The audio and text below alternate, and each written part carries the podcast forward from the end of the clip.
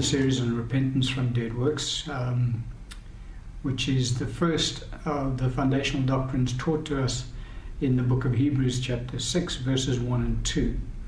And uh, we've been dealing with the, the topic of sin because uh, repentance from dead works is, in fact, repentance from sin. And we've been having a look at various aspects of sin, how it affects the believer's life, and how we can deal with it because our Lord Jesus Christ has made provision for us um, in that He has uh, died for us and given Himself for us that we may live free from sin. And uh, we've gone through many um, various aspects of that particular teaching. In the previous teaching, we had a look at the fact that our Lord Jesus Christ does, in fact, chastise His church.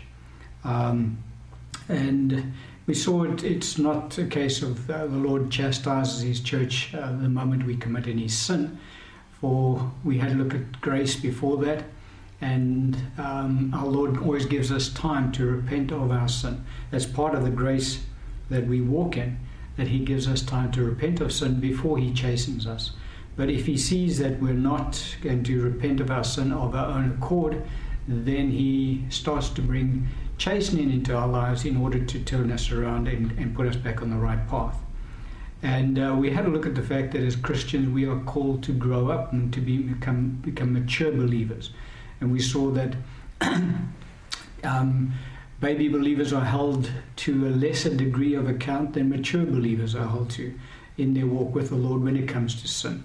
For our Lord understands that new believers who come into the kingdom of God um, do not know nearly as much as they ought to, and so they, he excuses a lot of their behavior, just like any other parent would excuse behavior of a baby and a little child. But once the, the child becomes a teenager, then uh, they are expected to know better, and so they be, are held to a greater degree of account for their behavior.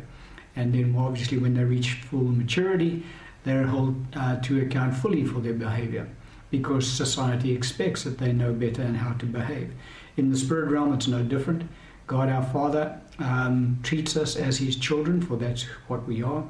And so, as we grow, as we should grow, I say, uh, that's better than saying as we grow, because there are a lot of Christians who stay baby Christians their whole their whole lives. They never grow up. They never uh, mature in the things of God.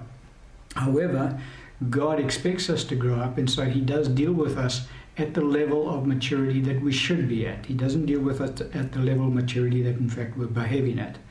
And so, um, when He does deal with us, there is uh, the painful aspect of chastening that then is brought to bear in our lives in order to correct our behavior.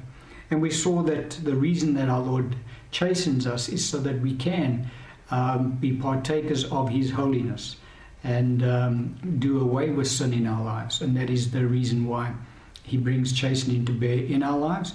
And obviously, also, there is the other aspect of uh, chastening is that the Lord is more interested in our eternal welfare than he is in our welfare in this life. And so, he, if he sees that the course of action that we're taking and the path that we're on is going to lead us to the point where we will commit the sin to death, he will rather then uh, escalate our chastening and even uh, bring into the believer's life early death. So he takes them to be with the Lord before their time. Um, and so that brought us on to the next uh, part of uh, the Lord's chastening, and we discussed briefly as to what chastening the Lord actually does use in the church. And we saw various scriptures, and we saw that our Lord uses weakness in the individual's life, in that they become uh, almost over- overwhelmed with things taking place in their lives, things going wrong, that is. And we saw sickness is a, a, a form of chastening that the Lord uses in His church. We saw that uh, tribulation, great tribulation, is another form of chastening that the Lord uses in His church. And when we spoke about tribulation, we were not talking about uh, tribulation and persecution for being a Christian, but rather tribulation in things just going completely wrong in the person's life. Um, and the Lord allows that to happen in order to get our attention so that we can say, okay, Lord, I'm actually doing something wrong here. I need to now change my ways. And then we come back on track. And then finally, we saw that our Lord does use um, early death. Translated means that a Christian will go home, go to be with the Lord uh, before their time because our Lord Jesus does see that the, the path that they're on is not a good one. And so our Lord, rather than lose his child for all eternity, uh, he would rather than uh, take him to be with him at an earlier time. And so that is what we saw in our previous teaching. Today we want to have a look at the various consequences of sin. And we're not going to be able to get, get through all of it today, um, but we're going to start on uh, certain aspects of it. Um, and the, various, the, very, the first one we want to have a look at is the fact that when we commit sin, we immediately step from light into darkness. Now, let me say again at the outset, as I said when it came to, we discussed chastening, that it would be unjust of the Lord to chasten his children if uh, for sin, for committing sin, if it was not possible for them to not walk in sin. Um, and so, because it is completely possible, our Lord Jesus Christ has made that possible, and we've discussed that in previous teachings. Uh, the Lord is not unjust when He chastens His children for committing sin. Now, in exactly the same manner, there are consequences that are attached to committing sin. And again, um, um, the Lord would be unjust if He allowed these consequences to come into the believer's life if they had no ability to walk free from sin. Um, but because they have ability to walk free from sin, these consequences are brought to bear in the in the believer's life if they choose to walk in sin. And so God is not unjust in this area at all, um, in that He does bring it to bear. Now, when we're talking about sin, we're talking, and we've gone back, uh, we've discussed the various types of sin. Uh, in this instance over here, where we're talking about the consequences of sin, and also the previous teaching where we spoke about the chastening of the Lord, we're dealing with known sin. This is sin that a believer commits knowingly. They know that the, the, the, Word of God says, do not do this or do this, and they knowingly then rebel against God and they go ahead and do what is uh, against His will and against His Word. And these, uh, when we commit known sin, that the consequences of sin are then uh, made manifest in our lives. And this is not unknown sin at all. For unknown sin, as we've discussed, our Lord Jesus deals with him with that directly himself.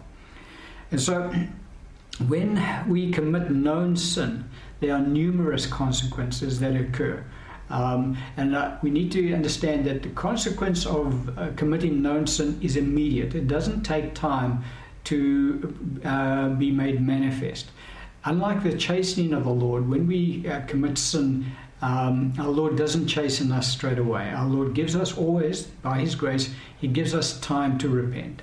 And so there's no um, chastisement that the believer is in, incurs as a consequence of committing sin uh, directly and with immediate effect. And sometimes that has a, a, negative effect because what happens is the believer because there's no uh, chastening from the Lord while they're committing sin, because our Lord has given them time to repent, they uh, kind of uh, are deluded into thinking, well, this is okay. My behavior is, is acceptable before the Lord. In fact, it's not.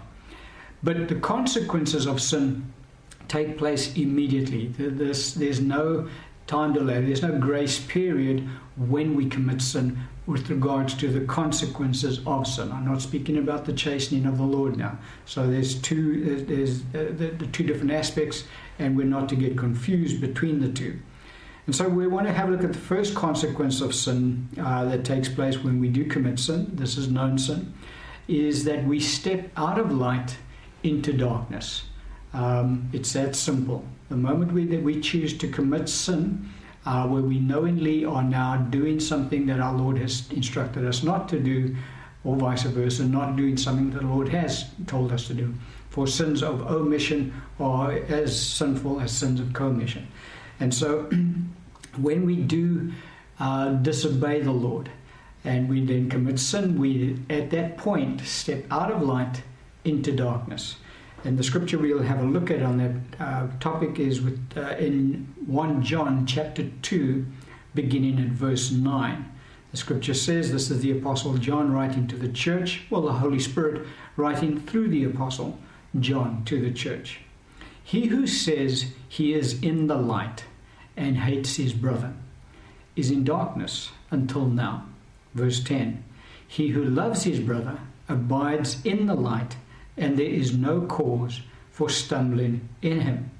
And so, John is very clear in his writing here that there's no middle ground with regards to the kingdom of God because he says either we're in the light or we're in darkness. We're not, there's no grey area in the kingdom of God. And um, he says if, you, if you're walking in hatred towards your brother, you've stepped into darkness and you no longer are walking in the light. If you're walking in love towards your brother, you're walking in the light and you're not walking in darkness. Now, John uses the example of um, hatred as, as, as an example of the kind of sin that commit, we can commit, which would then take us out of light and take us into darkness. But uh, that same example can be um, replaced with the, the sin of envy, for argument's sake. And so it could be just as easily said that he is walking in envy uh, toward his brother, uh, is in darkness until now. And so the moment that we commit any sin, known sin, we step out of light and we step into darkness. Um, now, that doesn't mean that we're not saved anymore. Um, and also, I just need to also make this comment. When John makes this comment about walking in light and darkness, he's talking about believers. He's not referring to, he's not comparing believers with unbelievers, for he's talking about one who is walking in hatred towards their brother. And so he's referring to Christians here. He's not referring to unbelievers in this passage of Scripture at all. This is what Christians can do. Christians can uh, either walk in the light or they can walk in darkness. And let's just stay with his example of being hateful towards a brother in Christ. Uh, for our brothers are brothers in Christ. That's we're part of one family. And so when a believer is walking in hatred towards any brother, they have now stepped out of light into darkness. And uh, this is a, a, the result, the immediate result of committing that particular sin. But any sin that we commit uh, has exactly the same effect. There's no greater degree of sin that takes us from light into darkness. Um, a white lie, uh, that's a, the worldly term, there's no such thing in the Bible, but uh, any kind of lie takes you straight out of light into darkness. Sounds harsh, but that's the reality of the, the Christian walk because God is light and in Him is no darkness. And if we're to abide in Him, then there can be no darkness. No darkness can abide in the presence of God. It's, it's that simple. It's not a very complicated issue. Um, now, when the believer steps out of light into darkness through committing known sin, and let's stay with this uh, sin of hate, being hateful towards a particular brother, for whatever reason, the brother might have said something to them, and now they have developed this uh, hatred for that particular brother. Um, when the believer now steps out of light into darkness, they have not become darkness. They are still light. Their, their, their spirits remain unaffected by the sin that they are committing. And we have dealt with that right at the outset of the teaching, where we said that sin does not affect the spirit of the born again believer at all. It's impossible for the born again believer's spirit to commit sin. And so when the, the believer is now, now no longer walking in light, that particular believer is now walking in darkness. Um, however, they are still light. They are just now walking in darkness. For their spirit is still alive to God. Their spirit, they're still sons of, of God. There's no change there at all. Um, they are still part of the family. And if they were to die at that instant, even though they were walking in hatred towards their brother, they would be absent from the body and present with the Lord. That would be the, the result that would take place.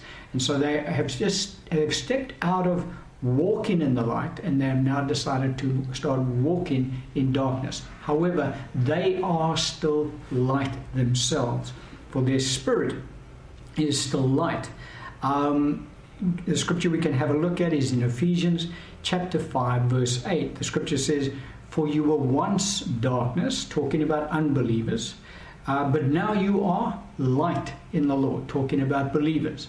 And so the, the, our nature of our spirit changes from darkness to light, from spiritual death to spiritual life. And that doesn't change when the Christian believer commits sin, known sin. It doesn't change at all.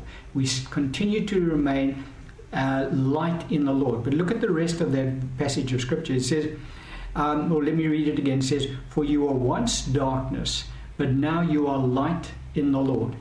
Walk as children of light. And so um, the, uh, the Holy Spirit, through the Apostle Paul, uh, in, admonishes the, the, the, the, the child of God to walk in the light. So it is possible for, even though we are light in the Lord, for, it is possible for us to walk in darkness, even though we are light in the Lord, because He wouldn't have admonished, admonished us to walk um, as children of light if it was not possible for a, a child of God to walk in darkness. And so it is possible for us to walk in darkness um, and to uh, walk in light as well. Even though we are light, we can walk in darkness. We make that choice ourselves. And so there is no uh, grey area, there's no middle ground in the kingdom of God. We either walk in the light or we walk in darkness. Um, and again, let's go back to that example of John that uh, in his passage of scripture. He says, if any of you, um, let's just read it quickly. He says, uh, he who says in, he is in the light and hates his brother. And he's talking about just one person here. He's not talking about hates his brothers, plural, he hates the whole church. No, he just has hatred towards one brother. So translated means he's, he, he's walking in love towards everyone else in the body of Christ. But this one individual has affected him to that degree that he's now walking in hatred towards that particular individual, a, a brother in Christ. Um, he is in darkness until now.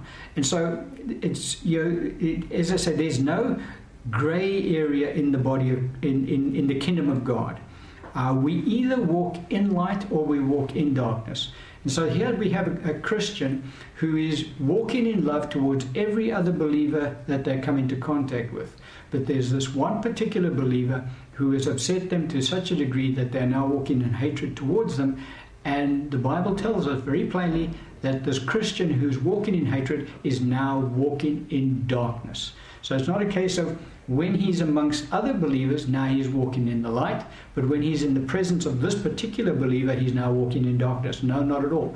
The moment that he has chosen to commit this sin himself, he has now stepped out of light, he has stepped into darkness. And no matter where he is, he can be in a church environment worshiping God that believer is still standing in darkness. Whereas all of his brothers and sisters around him are standing in the light, he's standing in darkness. He is light. His spirit is still alive to God. No change there.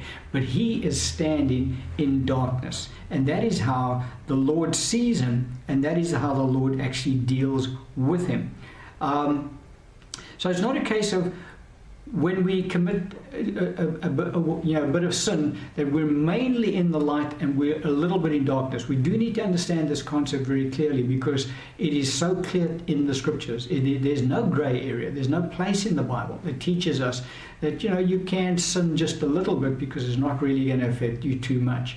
No, the Bible just very cuts it off. It just says when you commit sin, um, and it puts forward the sin of hatred. I understand that, but you can put change that hatred for any other sin there is. Sexual immorality, that's a sin. Uh, the moment you commit that, you step into darkness.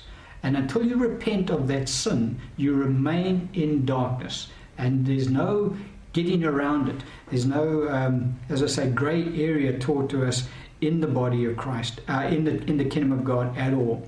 Um, let's have a look at another scripture which just reinforces this truth because it's a very important truth to realize. We're talking in this topic today the consequences of sin.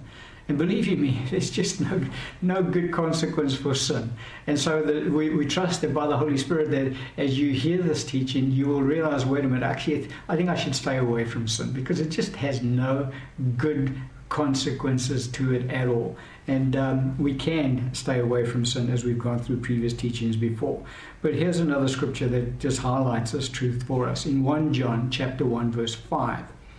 Um, This is what the Apostle John is re- re- relating to the church in that he's heard it directly from the Lord Jesus Christ himself. He said, This is the message which we have heard from him, speaking of Jesus, and declared to you that God is light, and in him is no darkness at all. And so that is where we have to under, uh, where we that's that's the bottom line. There's just no darkness in God. And so that's why John is so adamant. He says, you know, you can't say that you are in fellowship with God when you're committing sin because you you can't because in God there's no darkness. He is light. That's all he is, is light. And so no darkness can come into his presence. Uh, it's impossible. And so uh, John says you're actually lying when you say, and so there you are, you're committing some more sin. Uh, when you say, well, I've got fellowship with God and yet I'm committing known sin. He says that's not true. You can't because God is light and in him is no darkness. And when you are committing any sin, whatever sin it might be, and it's known sin to you, you have stepped out of light into darkness. And so you, you're completely shut off from God. That's that, you, and you did it yourself. God didn't do it. You stepped out of light into darkness when you committed known sin. Um, and so, no matter how small that darkness may seem to the person, you can't come into the presence of God. For in Him is light, and in Him there is no darkness at all. And no darkness can come into His presence.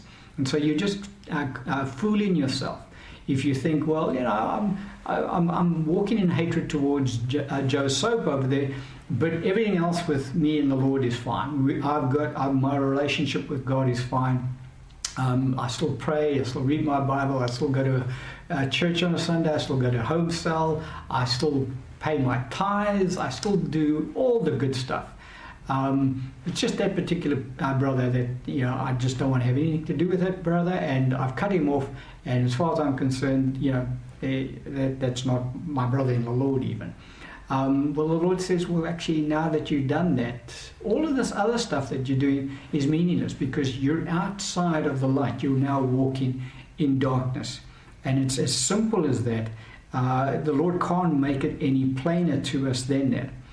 So, what does it mean when we actually walk in darkness? Because, you know, we've, we've seen the consequence of committing known sin is now I step out of light, I step into darkness. So, what does that actually mean? Because my, my spirit hasn't changed. I'm still light on the inside, so I'm still a son of God. That has not changed. My salvation is still assured. Uh, that hasn't changed. So, what in fact is the consequence of a believer walking in darkness. Uh, let's have a look at some scripture to help us understand this. Again, John, eh, we're looking at the Gospel of John now in John chapter 12, verse 35. And this is our Lord Jesus speaking to us, and he's giving us some insight as to what it means to be walking in darkness. It says, Then Jesus said to them, A little while longer, the light is with you, speaking of himself. Walk while you have the light, lest darkness overtake you.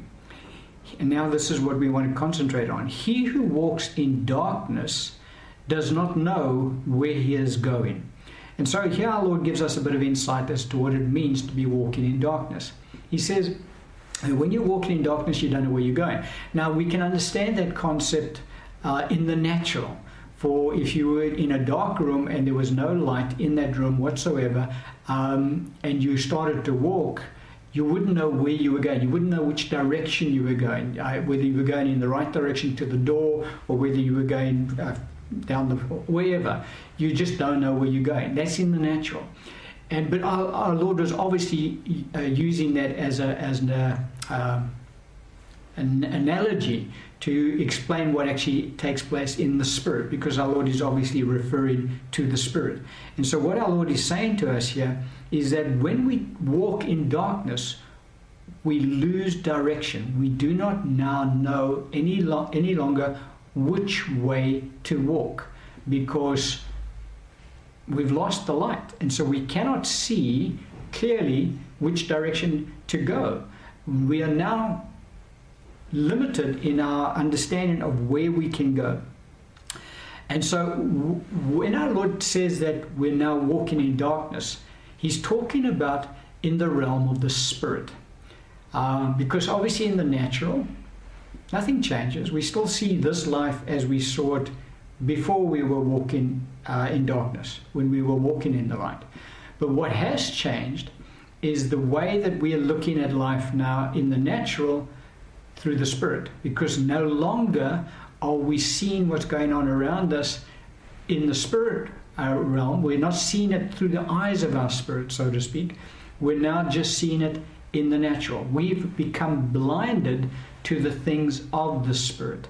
Um, in fact, that, that is the, the, the, reality of the fact. We have become blinded to, to spiritual things because now we've stepped back into carnal thinking and carnal reasoning and, and carnal behavior because we no longer we can't see things spiritually anymore.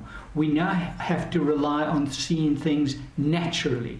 We now step back to where we used to be before we were saved. In that the way that we dealt with life is that we dealt with what we saw going on around us and we reacted to what was taking place around us in the natural. And so we became um, uh, reactive people when we were walking in, in, in, the world because we were completely, but we were in darkness at that time. So the believer steps back into that realm. Um, steps out of the spirit realm back into the natural realm. And now their lives are dictated by the, their, their natural thinking and their carnal thinking because they cannot uh, see spiritual truths anymore. So what happens is is that when people, Christians now, who are around them, who are walking in the light, when they begin to talk about spiritual things, the, the, the believer who is now walking in darkness, those things now begin to sound foolish to them because they cannot discern them spiritually anymore because they're walking in darkness. And so they can't see what their fellow believers are in fact seeing. And so to what their fellow believers makes complete sense in the spirit, to this believer now doesn't make any sense at all. Because they're looking at, at things and, and they're, they're seeing things and they're understanding things back with their carnal thinking, with their, um, their, their natural understanding. Because the things of the spirit have now become indistinct to them. Let's have a look at a scripture that will help us um, along this truth. Um, so they become blinded to things of the spirit. That's that's that's the reality of what what takes place when they walk in darkness. They're still light. Their spirits are, can still see, but there's a cutoff. There's a, like a, a, separation that takes place, and so now they're no longer walking in their spirits. They're now walking purely with their minds and their carnal reasoning. They can't think spiritually anymore because they can't see things spiritually anymore. Uh, the scripture we can look at is in 1 Corinthians chapter 2, verse 14. The scripture says, But the natural man does not receive the things of the Spirit of God, for they are foolishness to him, nor can he know them, because they are spiritually discerned. And so Paul, in writing to the church at Corinth here, is referring to unbelievers in this passage of Scripture, for he talks about the natural man doesn't receive the things of the Spirit of God. But this same passage of Scripture also pertains to believers who step into darkness and are then walking in darkness, because now they are in exactly the same uh, boat, really, um, because they cannot discern spiritual things anymore and uh, things of the Spirit begin to sound more and more foolish to them. So when uh, a, a, the spiritual Christian says, you know, we just need to confess uh, God's word over our lives and it will come to pass, the carnal Christian says to himself, well, wait a minute, you know, that actually doesn't work. Uh, you actually need to, you know, get out and do stuff for yourself, and uh, you've got to get out and make things happen yourself. You can't just speak things into existence. And because and so the, the things of the spirit sound more foolish to them. Whereas before, when they were walking in the light, they would have seen that and they would have agreed with it and they would have said, Yes, amen, let's go with that. But now that they're walking in, in the flesh, they look at what their brothers in, in Christ are saying, and it sounds kind of weird to them. And, you know, this is a Christian that's not hasn't got his act together. He's not really talking my language anymore. Now the reason for that is because I'm not understanding his language anymore. Because not only have I am I not seeing any in the spirit anymore, but I'm also not hearing in the spirit because these things have to be spiritually discerned, and I've cut myself off from my spirit, and I'm no longer walking in my spirit. I'm walking in darkness, and so carnal. Uh, Christians who have stepped out of light into darkness start to take on the same qualities as unbelievers. They start to view life as an unbeliever views life. Um, things that are unseen, the eternal things, no longer seem that real to them anymore. Um, things that are seen, the things that are seen around them, the natural things, they become far more real than the unseen things, which is the Word of God, what God says about things. Um, and so they are now no longer able to see the reality, the truths in God's Word. They may continue to um, you know, read their Bibles. They may continue to continue to go to church and that, but reading the Bible even becomes a chore. Then becomes almost like a closed book again. Becomes a case of just reading, but not not the, the Word of God doesn't speak to them anymore. Before, when they used to read the Word of God, you know, it was as if the book was alive and uh, passages of Scripture would really jump out and speak to them. Now, when they read the Word of God, it's, it becomes like a, you know, this is part of what I do. I'm a Christian, so I must do this. Um, but there's no life there uh, because they the, the veil has come down again because the veil is taken away in Christ. And because they're not walking in Christ anymore, they're in Christ, but they're not walking in Him before because He is the light.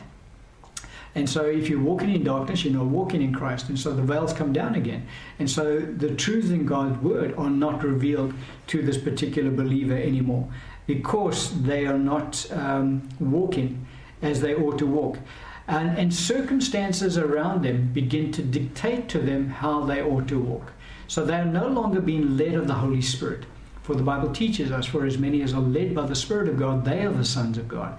And we're to be led by the Holy Spirit. We have a purpose in life. When, when uh, God calls us to be His children, He has prepared good works for each one of us to walk in, that we should complete those works uh, while we're on the earth. And so when we're walking in the Spirit and we're walking in fellowship with God, uh, we are being led by the Holy Spirit and we're walking in the good works He's given us to do. But when we decide to walk now in darkness and now no longer walking on the path of light, I now no longer, I'm not purposing my life anymore by the leading of the Holy Spirit. Now life is being purposed for me because I'm now walking back in the natural, and so I can only react to what is taking place around about me. And believe you me, when you start walking in darkness, there's a lot of stuff taking place around about you that you don't want to happen, but it happens because we, we trigger so many things when we start to walk in darkness and we start to walk in sin. And so reading the Bible is no longer a joy to them. It becomes just a, a, a chore that they have to do because they are, they are Christians, and this is something that they, they do as a, as a believer. But as I say, the life is gone. Um, they're no longer receiving life when they read the Word of God.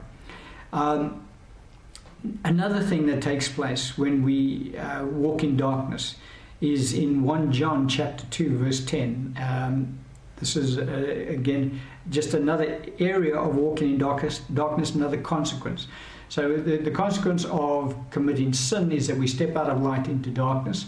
And so one of the reason, one of the issues that kick in when we start walking in darkness is that we start losing our way because we don't know where we're going anymore. We're not being led of the Holy Spirit. We're now reacting to the world around us.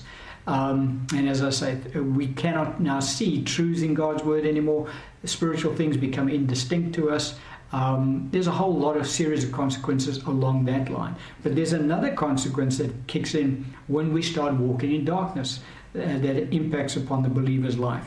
And that is in 1 John chapter 2 verse 10. The scripture says, He who loves his brother abides in the light. And listen to this. And there is no cause for stumbling in him. And so, very clearly, the converse is, can be said that he who is not uh, loving his brother is abiding in darkness, and there is cause for stumbling in him. So, when the Bible talks about stumbling, it always talks uh, talks about committing sin. That is the stumbling that we do when we uh, when, when we when we stumble, we commit sin. And so, what you see happening in this particular believer's life, who has now knowingly stepped out of light into darkness, they begin to stumble. What are they stumbling over? They're stumbling over more and more sin. Um, and so it's a, a it's a, a, progressive thing because they can't see where they're going anymore. And so, what to them, when they were walking in the light, was clearly sin, a sinful act, and they would never dream of doing such a thing. Now that they're walking in darkness, because they can't see clearly anymore, they stumble, boom, they've hit another sin uh, aspect and they, they commit another sin. Um, and they can't see that that act is sinful anymore. Whereas before they could clearly see, wait a minute, that act is not right. And it's unacceptable to the Lord, I must not do that.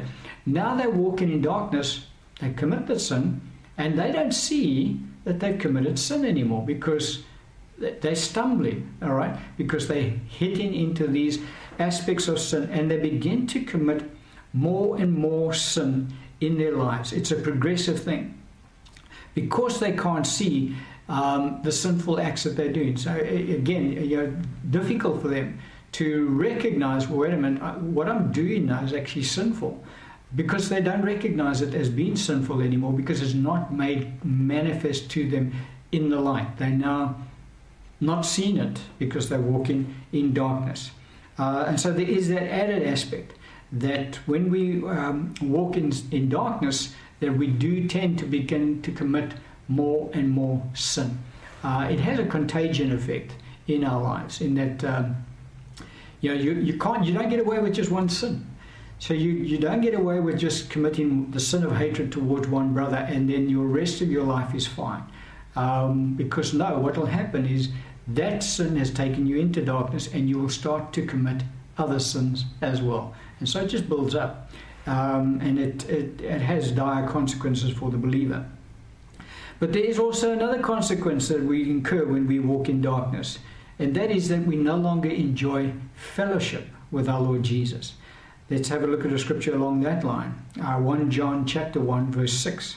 The scripture says, "If we say that we have fellowship with him and walk in darkness, we lie and do not practice the truth. And so, you know, again, uh, John is very plain about this whole thing. He says, You cannot have fellowship with our Lord Jesus and walk in darkness at the same time. It's an impossibility. Now, I know a lot of Christians uh, believe the complete opposite of that. They believe that no matter what sin they commit, that they remain in fellowship with God because Jesus had paid the price for all of our sins when he died on the cross. And so, even before I commit the sin, this is how some of the weird teaching is given to the body of Christ, which is completely false. Um, even before I commit the sin, I'm already forgiven for that sin. And so I'm never removed from fellowship with my Lord, no matter how many sins I commit, no matter uh, how often I commit those sins. Well, that's not the Bible at all. And John is very plain, and the Holy Spirit, through the Apostle John, is very plain. He says, uh, if we say that we have fellowship with Him, because you can say it, but it doesn't mean it's true, and walk in darkness, I'm committing sin, I'm walking in darkness. We lie, so you've just committed some more sin, uh, and do not practice the truth. He said you're a liar. It's just as, as simple as you can get. Uh, when you commit in sin, known sin, you are in the dark and you are out of fellowship. And you can fool yourself and try to fool everybody else that you're in fellowship with the Lord. You certainly don't uh, fool the Lord. He's the one, it's His word. So, you know, let's stick with the word of God and let Him teach us as to how things actually do work and not try and take other passages of Scripture out of context and try and make them say things that they actually don't say. Um, because this is the truth of God's word. Um, so if you're going to walk in sin, you're in darkness, you're, st- you're starting to stumble, you're in darkness, you don't know where you're going. Uh, you're no longer seeing things uh, spiritually. You're now seeing things naturally, carnally. You, be, you become carnal in your thinking once again. and uh, you're starting to commit more sin because you're starting to stumble. And each time you stumble, you've committed another sin. And then also, you're now lo- no longer walking in fellowship with the Lord Jesus. So, there, you know, there's some weird um, consequences that kick in when we decide to walk out of uh, the light into darkness. And so we, we lose out on so much when we walk out of fellowship with our Lord Jesus Christ. Uh, for we no longer uh, have his, uh, his constant presence. We no longer sense his presence with us because he withdraws his presence from us. He has to because he is light and in him is no darkness. And this is not we can we can't say, okay, well that's God the Father, but with our Lord Jesus, he's different because he's a man, he can still fellowship with us. No, he is also light, and in him is no darkness. The Bible says very plainly, talking of our Lord Jesus, in him is no sin. And so no, he can't fellowship with sin. Um, he's paid the price for our sins and he's washed our sins. And so if we go decide to go wallow in sin, he doesn't get inside the the, the mud uh, bath with us and begin to wallow with us. Not at all. He stands on the side and he beckons us to get out of there and come back into the light and have fellowship. Let him clean us and wash us again so that we can have fellowship with him. But as long as we're wallowing in the mud, um, we're in there on our own. The Lord's not with us. We do not enjoy His presence uh, in our in our amongst us any, any, any longer. We don't hear his voice clearly anymore. We don't get the leading and the guidance of the Holy Spirit uh, clearly anymore. Because why? Because we're cutting off that communication. Because fellowship is, is, is, a two way communication God speaking to us and us speaking to God, and, and, and communing with the Lord and having fellowship with Him. Well, that all stops when we step out of darkness, out of light into darkness. All of it is cut off straight away. Um, the peace that we used to know when we were, were in His presence, that falls away. And you find that those believers are no longer walking in, in a peaceful, um, not environment, that's not the right word, but are no longer walking in the peace of God. They now begin to become fretful all, about all sorts of things. Because why? Because they, they're now walking in their carnal understanding. And so when they see things happening and they hear about things happening, it starts to impact on them, and they, they, their peace is withdrawn from them, and they don't experience the peace of God anymore. Uh, knowing what's going to happen before beforehand, because remember the Holy Spirit shows us things to come. It doesn't happen anymore, and so things start hit, hitting them by surprise. Because why? They can't see where they're going. You put a blindfold on anybody and put him behind the wheel of a car, he's going to bash it into something very soon. And so that's exactly what happens with our lives when we decide to no longer walk in the light. So let's expand on this fact that we do step out of fellowship with our Lord Jesus when we uh, decide to walk in darkness and not walk in light. Our Lord Jesus has instructed the church to withdraw fellowship from believers who are walking in unrepentant sin. Uh, this is a very clear instruction given to the church. And yet, the church by and large doesn't practice this particular instruction. Um, if the Apostle Paul was around today, he would enforce it in the churches that he ministered in, uh, we would minister in, and so it, we should enforce it in, in our churches. Let's have a look at the scripture, uh, what it says along that line. 1 Corinthians chapter 5, beginning at verse 6.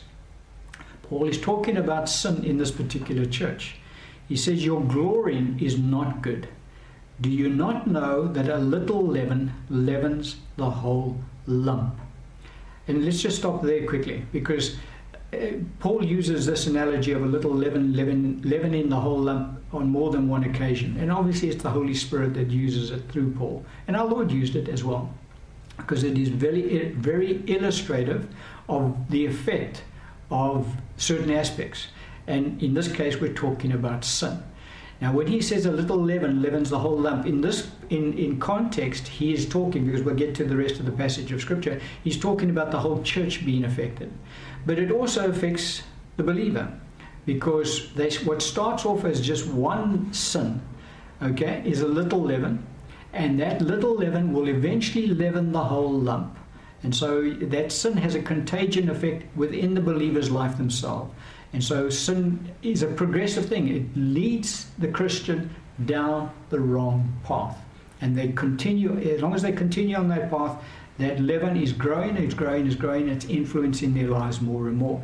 But in context here, what, when Paul brings this in, he's talking about in context of the church. So he's saying uh, one Christian in the, in the church who is committing unrepentant sin, if it's not dealt with, a little leaven leavens the whole lump. He's talking about the whole church will eventually be affected by just that one Christian.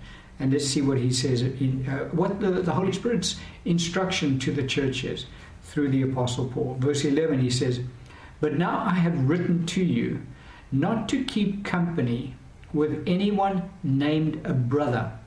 So he's talking about a brother in Christ who is what? Who is sexually immoral, or covetous, or an idolater, or a reviler, or a drunkard, or an extortioner, not even to eat with such a person. And so Paul is saying, and the Holy Spirit through the Apostle Paul is saying, that we are to withdraw complete fellowship from a, a believer. This is talking about believers, not talking about unbelievers. And Paul had to um, uh, get that point across because he had written to them previously. They'd, they'd asked the, the, church at Corinth had asked him about, you know, how should should we have fellowship with people that do these things, um, or sexually immoral, etc., etc. And Paul had written back to them saying, no, you're not to keep company with people like that. Um, they had misunderstood Paul to to the point that they thought, well, that Paul's talking about everybody in the world because that's how the world behaves. They are sexually immoral, they're covetous, they're idolaters, they're revilers, they're drunkards, and they're extortioners. And so they thought Paul was saying to them, well, you actually need to now become a little holy hubble and not have anything to do with uh, people out in the world because this is how they behave. And Paul wasn't saying that at all. He said, guys, if, if, actually, if you have to do that, then you need to go out of the world. And we don't go out of the world. So he says, I wasn't, when I wrote to you at that point, I was not talking about people in the world because that's their nature, that's what they do. And so we don't withdraw having interaction with unbelievers because we're in the world and we're meant to minister to them and bring them into the kingdom of God. He's talking about believers here. So he says, Is there any brother who's doing this? This is what they, these are the sins that they're committing, and you know about it. Obviously, if you don't know about it, then you're not going to, you know, if the Holy Spirit has not revealed it to you, or you, you just are ignorant about their lifestyle that they're uh, keeping, um, well, then, you know, God's not uh, unjust. He doesn't say, well, you should have known better because you didn't know. But this is if you do know. Let's deal with one of them. You know that a brother is committing sexual immorality. Now, our Lord says to us, you are to withdraw fellowship from that particular Christian, that, that brother. You're not to have any uh, interaction with that brother on a, a, fellowship basis. He says you're not even to eat with such a person. So if they invite, invite you out to lunch, you're, you're, to decline and you're to say, sorry, I can't. Um, and that is what we're meant to do um, in the church. And that is very practical.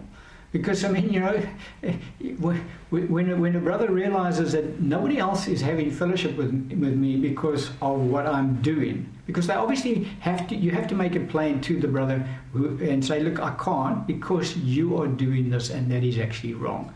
And if I were to have fellowship with you, I would now be, be disobedient to the Word of God, and so I would then step into darkness with you, and I don't want to go down that road. Sorry. So you know, until you get your act together and you and you you know get your your life right with the Lord, um, I I can't have fellowship with you anymore.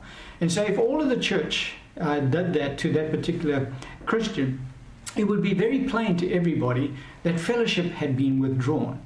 Now that's what takes place in the natural, but it's also in the spirit, obviously, you understand. But the church would have now withdrawn fellowship from that particular Christian.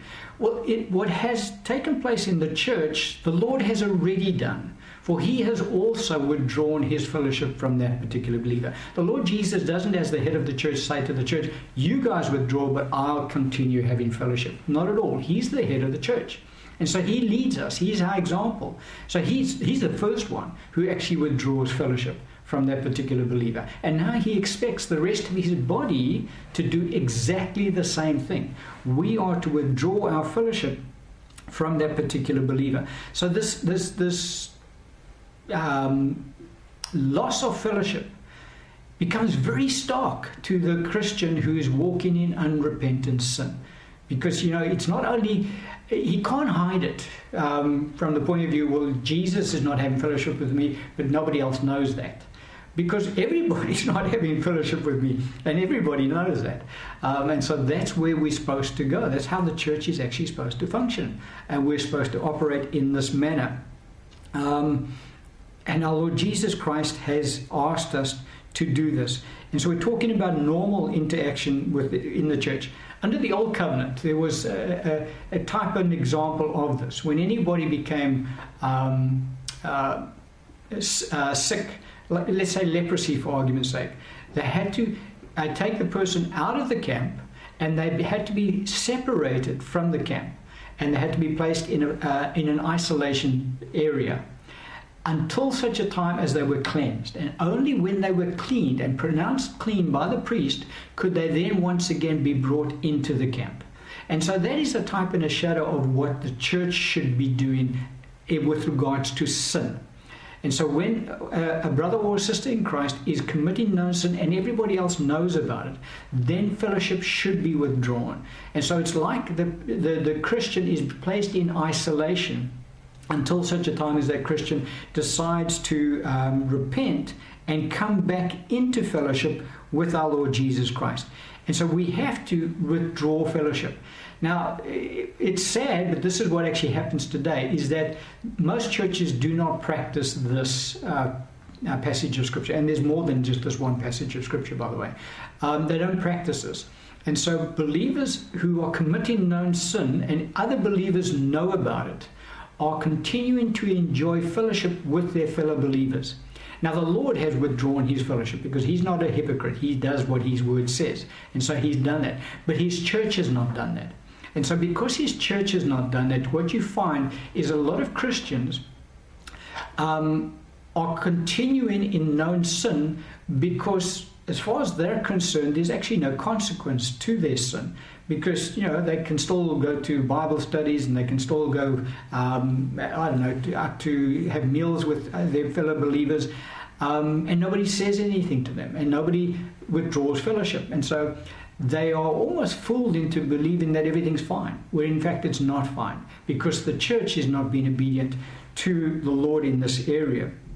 And so they continue to live in unrepentant sin because uh, the church is not withdrawing their fellowship as they ought to. Let's have a look at another scripture where Paul deals again with the same aspect, uh, writing to the church in Thessalonica, and not like the church in Corinth. Um, this is 2 Thessalonians chapter 3, beginning at verse 14. He says, And if anyone does not obey our word in this epistle, and Paul had then given them some instruction in that epistle, that letter, he says, Note that person and what? And do not keep company with him. Why? That he may be ashamed.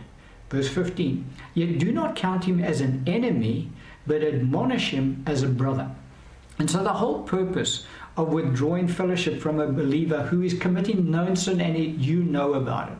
And so you say, sorry, I can't really have fellowship with you anymore until you get this thing sorted out. The whole purpose is to let them be ashamed so that they can realize, okay, okay, what I'm doing is actually wrong. I need to now get this sorted out once and for all between me and the Lord.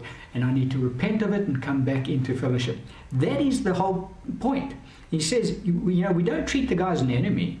So you know, you know, we don't cast people out.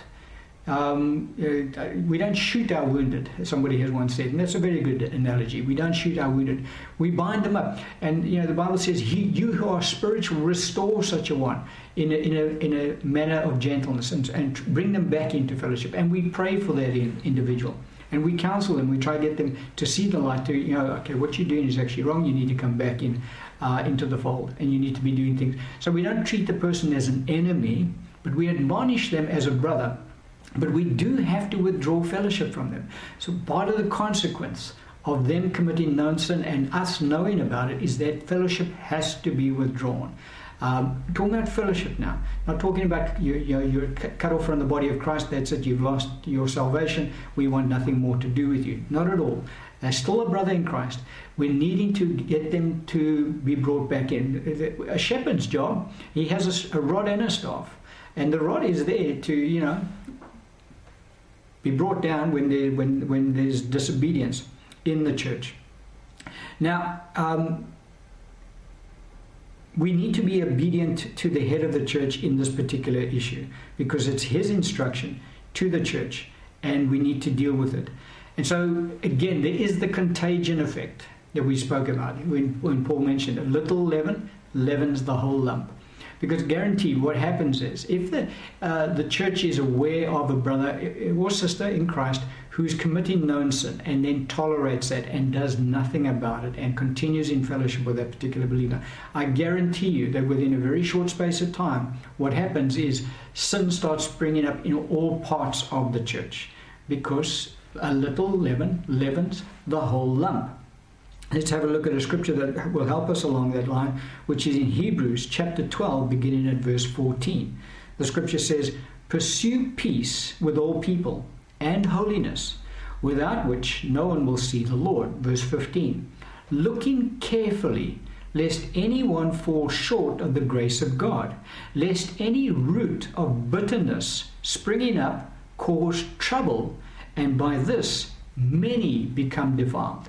And so here again, uh, Paul writing to the church in Jerusalem, and he says, guys, a, a root of bitterness springing up in, in, in your midst will defile a whole bunch of people because that particular uh, believer who's now become bitter towards somebody else or whatever um, is now, if we don't deal with it, is now beginning to impact other believers around them and they're becoming defiled because their, their thinking becomes poisoned and they also start to become a bit bitter in, in the way that they behave and, and so the sin has this contagion effect and so that is there's two reasons why why fellowship is withdrawn Firstly, um, our Lord is wanting the individual to repent and come back into fellowship. And so the individual re- needs to realize there's something wrong here. I'm not enjoying things like I used to. I'm not enjoying the fellowship with my Lord that I used to. And I'm not, definitely not enjoying the fellowship with the body of Christ like I used to because of my behavior. And so I, I, I do feel ashamed, and so I'm going to come back and, and, I'm going to repent of that. So that's the one reason that we withdraw fellowship, so that the person can be ashamed and repent. The other reason is because we do not want the sin to have the contagion effect. We don't want that sin spreading out into the rest of the body of Christ because it can and will spread into the rest of the body of Christ. If the, the church and the leadership of the church do not quarantine that individual, that leprosy, so to speak, will spread to the, the rest of the flock. And uh, the Lord doesn't want that to happen either. And so those are the two reasons, the two main reasons why fellowship is withdrawn from believers who continue to walk in known sin. And so we see the impact of known sin so that we've dealt with so far today, and that is we step out of light into darkness. Once we're in darkness, we don't know where we're going anymore. We start to stumble. When we stumble, we're committing more and more sin. Spiritual things become obscure to us. Now we become more carnal in our thinking, and, and spiritual things become foolishness to us. That's the one aspect.